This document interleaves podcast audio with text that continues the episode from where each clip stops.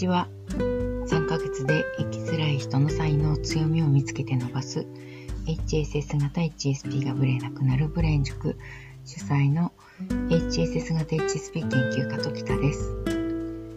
お手紙をいただきました。えっ、ー、と私、えー、子供用品のリサイクル店をやっていました。それを16年くらい継続したんですかね。2003年からスタートして辞めたのが2019年くらいでしたかね。だいぶやってたんですけれども、その中で、えっ、ー、と、どういうふうに20ロックの説明を、あの、えー、していたメルマガの中で、そのリサイクル店の負のスパイラルをどのように解決されたかということについて知りたいので教えてくださいというメールをいただきました。あの、そうなんですね。この解決策、解決策って何ですかね？私この店結局閉店したんですね。えっと、どういうメールの内容だったかというと、2003年からスタートしたお店を、えー、軌道に乗せたのは割とすぐだったんです。えっと、フランチャイズで開業したんですけれども、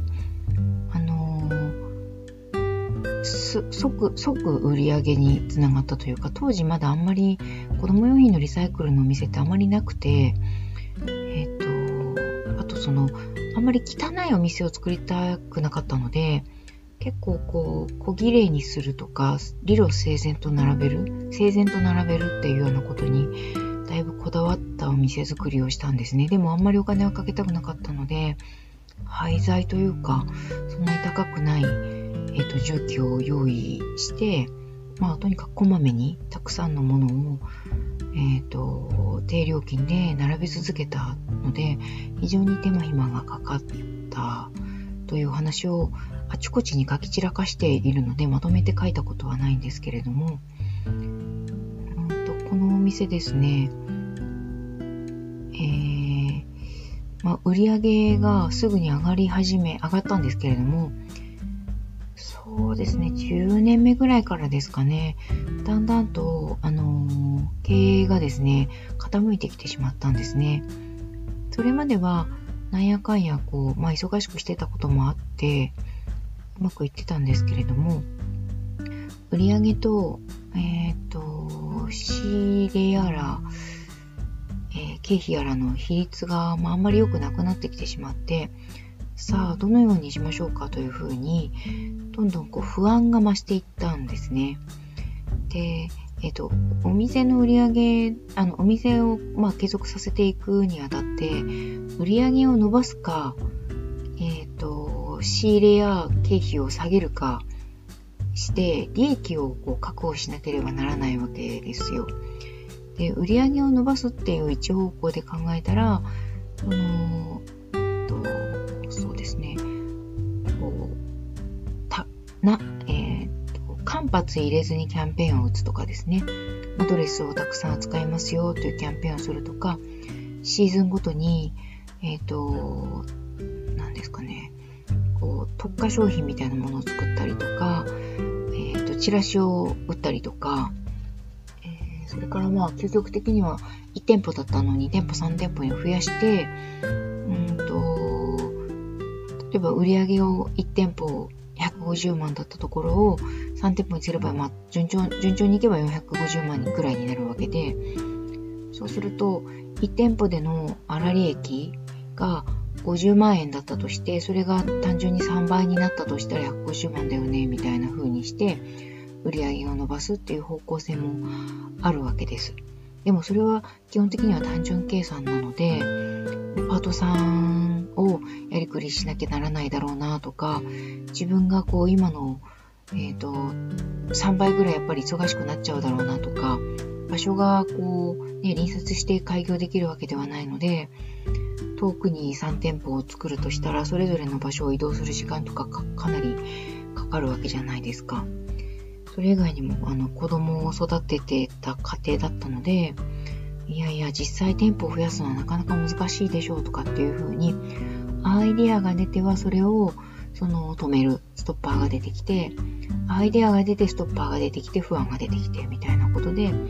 ぐるぐるぐるぐるしてしまうわけですよね。その、うん、私もその32歳で開業したわけですけど10年経ったら42歳だったわけで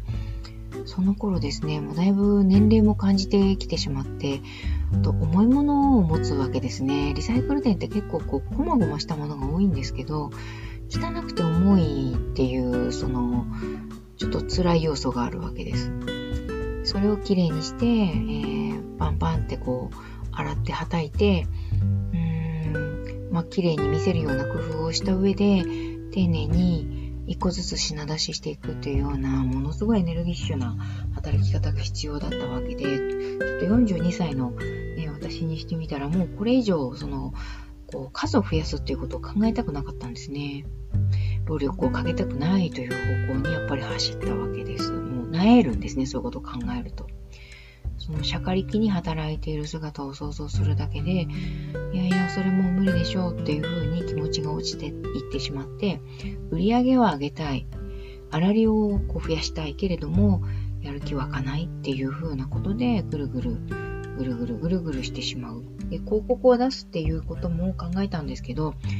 まあそうすると粗利が減っていくわけです、広告を増やすと。そこでやっぱり、うん、広告出すのもなでも1回限りの単発の広告だと本当にほとんど効果がないので、であればもう少し手間のかかる方法、メルマガをきちんと出すとか、えっ、ー、と、キャンペーンを本当にまめに打つとか、頭と手をコロくるくるくる動かしながら、えっ、ー、と、パートさんたちに指示出しをガンガンして、それで、あの、うんと、粗利を稼いでいくっていうことをやっていくしかないんだろうなということで、どんどんこう疲弊していったんですね。それ結果的にどうなったかというとですね、私自分の疲弊が、その、どんどん苦しくなっていったので、最後、10年過ぎたあたりから、ー、と、自分の好きなことに関心を向けよう。自分が何をしたら、あの、自分の力を使って生きているだろうかっていうことに着目し始めたんです。でそのあたりから勉強し始めて、あの、心理学の勉強し始めて、と、同時に、まあ、どこかにもいっぱい書いてますけど、えっ、ー、と、子供がですね、ちょっとこう、えっ、と、手に負えなくなってきたんですね。えーと、それで、え、子育ての、え、心理学もあの兼ねてという意味で子育てのための心理学の講座に通ってそのことで、えーと、まず子供との距離感を考え直さ考え考え直すというか修復するっていうことを実践的にやってみたら学んだことがそのままダイレクトに活かせたんですね。子供との関係が悪くな、あの、良くなってきた。っていうことで、あの、ていうの？座学の心理学は、あんまり、その、使い道がないなというふうに思ってたんですけど、実際に自分が実践してみて、あら、これは効果があるわというこう心理学、実践心理学であれば、自分も効果を確かめられるし、そのことで、楽しくもあるので、もっと実践的な心理学を学びたいなというふうに思って、えー、それで、え、ー、と、メンタル、あの、潜在意識を扱う心理学を学びながら、でも、その、スピリチュアルとか民間療法みたいなものだと信用性がやっぱり低いかなというふうに、自分自身もちょっとね、あの、うさんくさいものがあんまり好きじゃなかったので、実践的な心理学と同時に学習、学問的な心理学を、あの臨床心理学ですね、いわゆる大学院の心理学を学ぶという、こう、両方をやり始めたんですね。それで、お店に、お店を経営しながら、えっ、と、大学院の勉強をしながら、えっ、と、実践的な心理学を家庭で試しながらっていう三刀流みたいな感じで、こう、やり進めてくことによって、お店で、あの、お店の経営を漫然とするっていう不満を他のことで解消するようにつなげたんですね。で、だんだんこう、ちょっとだいぶはしょりますけど、だんだんこう、あの、自分のお店の売り上げが落ちても、えっ、ー、と、いずれ、えっ、ー、と、心理学の方で、えー、何らかの形で収益が上げられればいいな、みたいな形で、うん、お店の売り上げが下がっていくことを許容するような自分の気持ちで不安を感じすぎないようにバランスをとっていたんです。そのバランスを取る時期は結構こう、本当に心理学をやり続けることで何か収益につながるんだろうかっていうふうに不安は不安でしたけど、まあ、勉強する楽しさもあったので、なんでしょうね。不安と楽しさと、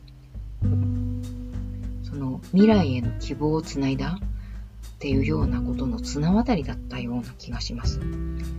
で最終的にはですね、お店をパートさんに任せて、パートさんたちが結構年を取ってきてしまったので、再就職が難しいということだったんですね。それで、パートさんたちの売り上げ、あの、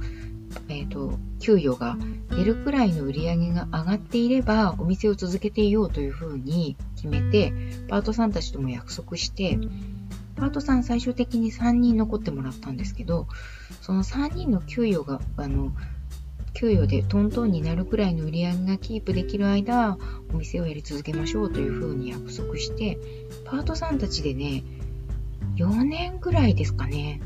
あの、完全にお任せしてやってもらいました。で、その間私は、えっと、心理学というかカウンセリングの方の、えっと、外でカウンセリングをやり始めるというふうにお店にいない時間を増やしていったんです。うまくバランスが取れてた時期ばっかりではないんですけど、その辺はですね、本当に綱渡りだったと思います。最終的に2019年にお店をあの閉めた時には、パートさんたちが、と、全部責任を持ってお店の片付けをしてくださったんですよね。なので、その頃は私は本当に HSP の、HSS 型 HSP のカウンセリングというものをだいぶ時間をかけてややるようにしてましたし、その頃も、ま、引き続き学んではいましたね。というような解決策と言えるかどうかちょっとわからないんですけれども、だいぶ試行錯誤しながら今の形を作ってきたんですけど、もちろん今の形が最終ゴールではなくて、やっぱり今も変動し続けているんですね。あのそういう意味では安定した形でやり続けるっていうことにちょっと縁がないんだろうなというふうに思いますし変わり続けることで納得のいくようにその都度その都度納得のいくように仕事をし続けるっていうことが会なのかなっていうふうに思っています。すいません。だいぶ長くず喋り続けてしまいましたけど、あの、その後段